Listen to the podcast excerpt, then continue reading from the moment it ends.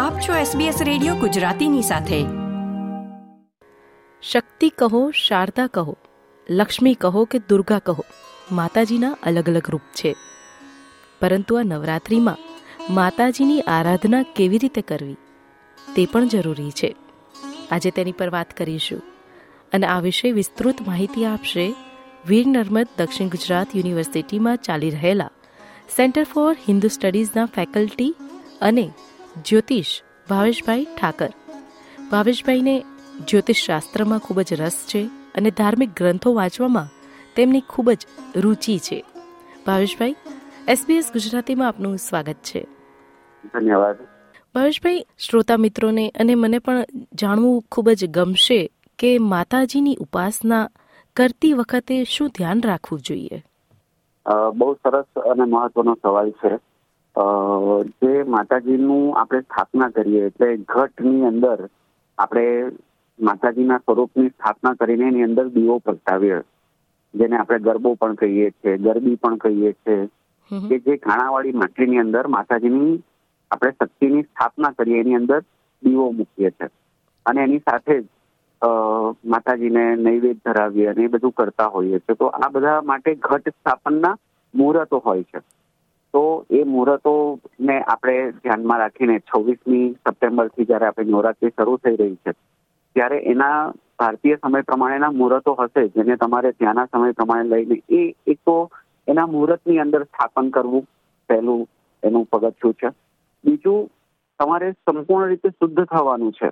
એક તો નવા વસ્ત્રો પહેરો, નવા વસ્ત્રો ન પહેરો, તો કમસે કમ ધોયેલા અને સાફ વસ્ત્રો પહેરો નાઈ ધોઈને પછી આ પ્રોસેસ કરવાની છે.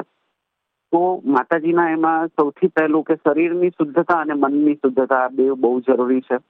ઘટ સ્થાપના આપણે કરીએ ત્યારે માતાજીની આરાધના કરીએ. આપણી જે કંઈ પણ આપણને ત્યાં અવેલેબલ હોય એનાથી, પણ માટલી અને દીવો આ તો આપણે કરી શકીએ છીએ. અને એવું ન થઈ શકે, ઘટ સ્થાપના ન થઈ શકે. તો માતાજીની છબી મૂકીને, જેની પાસે મૂર્તિ હોય એ મૂર્તિ મૂકીને એની પાસે દીવો. અને એ દીવો આપણે બધા અખંડ રાખવાનો પ્રયત્ન કરીએ છીએ. પણ એમાં કોઈ વખત અખંડ ન રહે તો કોઈએ ડરવું ન જોઈએ.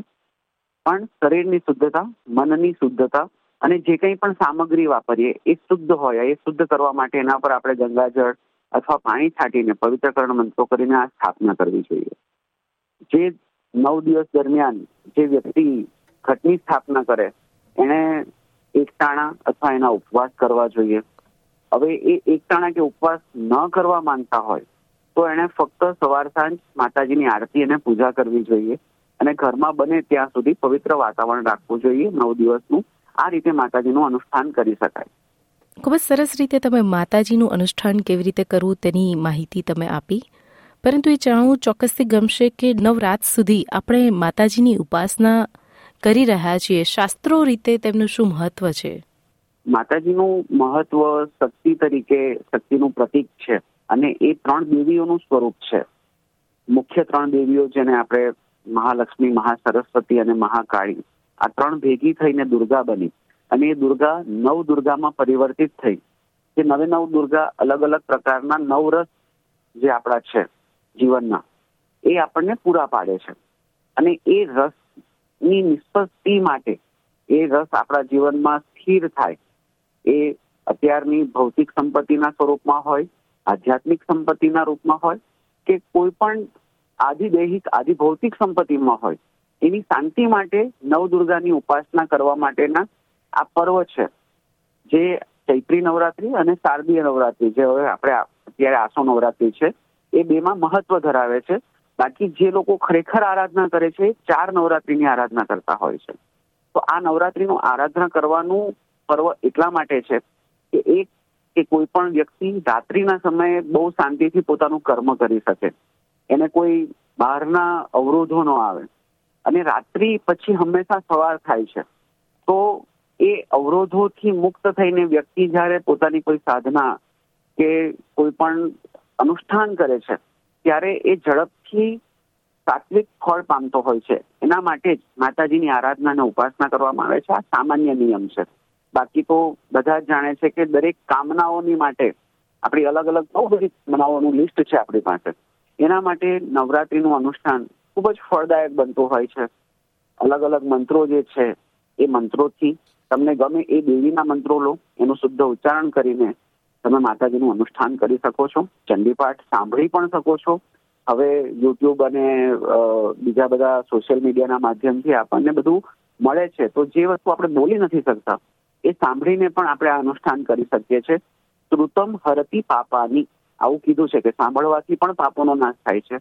તો આ મહત્વ છે કે આપણી અંદર રહેલી જે કંઈ પણ ખરાબ બાબતો છે, માતાજી એને હણી નાખે, જે મહિષાસુરને હણ્યો હતો.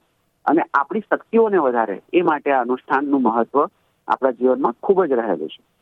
તમે આજે માહિતી શેર કરી એ બાદ મને એક સવાલ થાય છે કે માતાજીની આપણે સ્થાપના કરતા હોઈએ છીએ, માટીના ઘડામાં આપણે અખંડ દીવો રાખતા હોઈએ છીએ નવરાત સુધી. પણ ગરબા શા માટે ગવામાં આવે છે? શા માટે ગરબાની પ્રથા ચાલુ થઈ હતી? એની પાછળનું કોઈ કારણ ખરું? ચોક્કસ. દરેક નૃત્યો પાછળના કારણ છે. દરેક રીત રિવાજો પાછળના પણ કારણ છે. ગરબા આમ મુખ્ય ગુજરાત સાથે જોડાયેલું એ છે. નૃત્યનો એક સરસ પ્રકાર છે. જ્યારે માતાજીએ મહિષાસુરનો વધ કર્યો અને દેવો એમની સ્તુતિ કરવા લાગ્યા, ત્યારે માતાજીએ નૃત્ય કર્યું હતું અને ક્રોધને શાંત કર્યો હતો. કારણ કે માતાજી ત્યારે ખૂબ જ ક્રોધિત હતા. મહિષાસુરના વધ પછી એ ખૂબ જ ક્રોધિત હતા.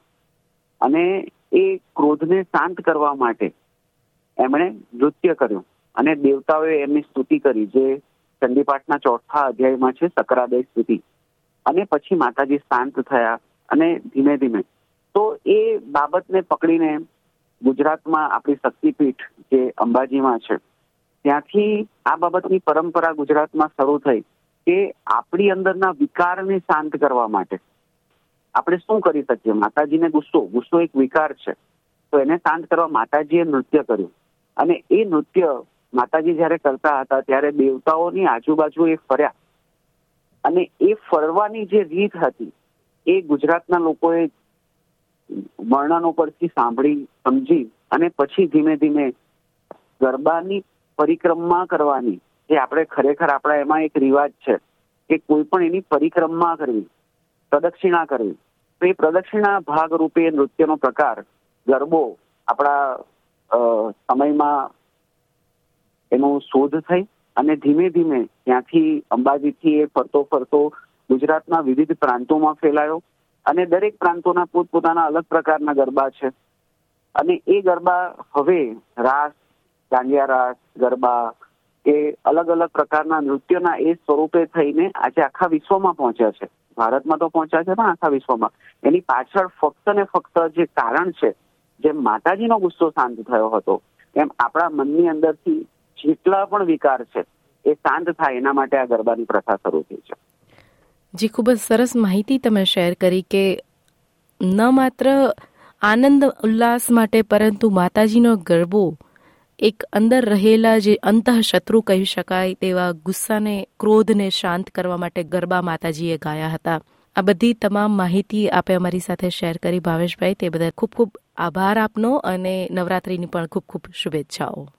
ધન્યવાદ. એસબીએસ ગુજરાતી અને દરેક શ્રોતા મિત્રોને પણ નવરાત્રીની ખૂબ ખૂબ શુભેચ્છાઓ. ધન્યવાદ. લાઇક શેર કોમેન્ટ કરો. એસબીએસ ગુજરાતીને ફેસબુક પર ફોલો કરો.